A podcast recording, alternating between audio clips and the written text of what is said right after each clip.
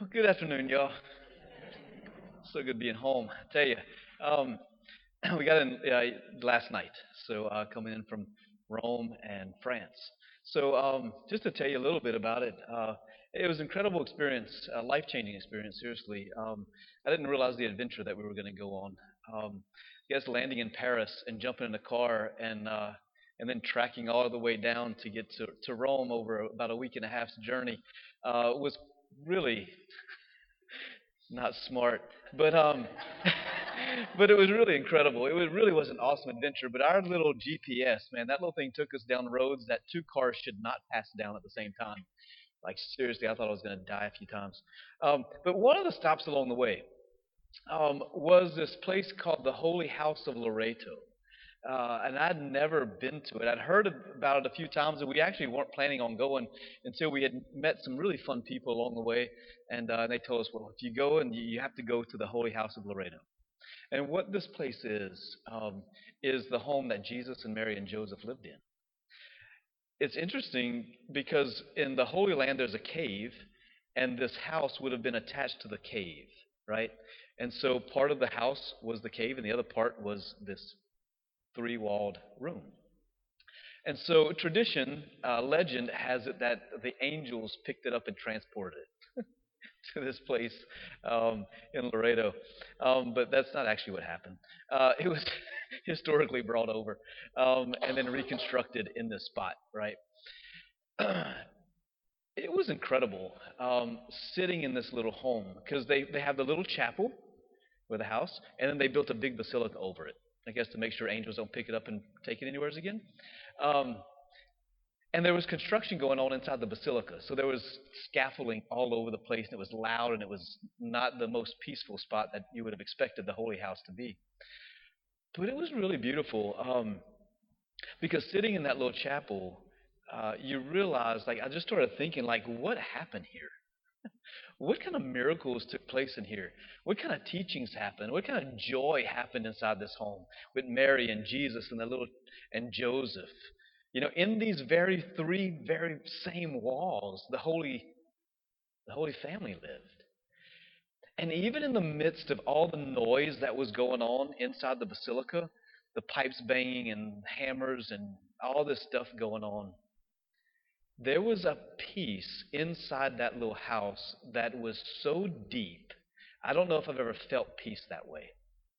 Um, and it just reminded me, I'm like, you know, that's, it had to be what Nazareth was like, right? In the midst of the, the noise outside of the home of Nazareth, the greatest mysteries of our history was taking place, right? Of life was happening.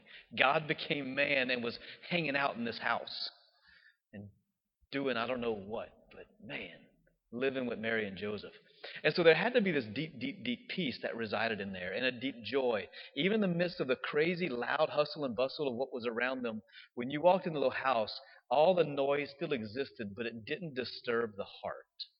And that's what was one of the most beautiful things on that part of the trip. And then we came out of it and we went and we watched the sunset over the mountains um, while we had supper. And so me and my buddy, Father Will, were talking about this exact scripture passages. Because as you looked out across the mountain range, you saw these little villages, and they were miles and miles away. And as the sun went down and it got really dark, um, you could see every little village that was out there. Scripture says a city set on a hill cannot be hidden, right? And so it came to life. Like you could really see the cities set on the hill miles away, they can't be hidden. The light dispels the darkness. And so Jesus is speaking to us today about this reality that you and I are called to be light in the world of darkness. Right? The light dispels the darkness. You're the light of the world, he says. You don't light a candle and hide underneath a bushel basket. Right? You set it out so the whole family can enjoy it. I know that's what we did when growing up as a kid, whenever our electricity went out for hurricanes or bad weather. What mom would do? She'd go and she'd get those old kerosene lamps. Y'all remember those? And they stung. But they would you would set that out and it would light up the whole room. You didn't light the candle and go stick it inside of a closet and just still remain in darkness. But we lit the candles. Bring it out into the light. Into the darkness. So it dispels it, right? So that's what Jesus says you and I are. You're light in the world of darkness. And this fire of faith, this fire of God's love within each of our hearts, is meant to be brought out into the world of darkness. But what happens is we get afraid, is that the darkness is too great out there, the evil is too great out there. So I'm just going to take my little faith and I'm just going to hide it underneath the bushel basket.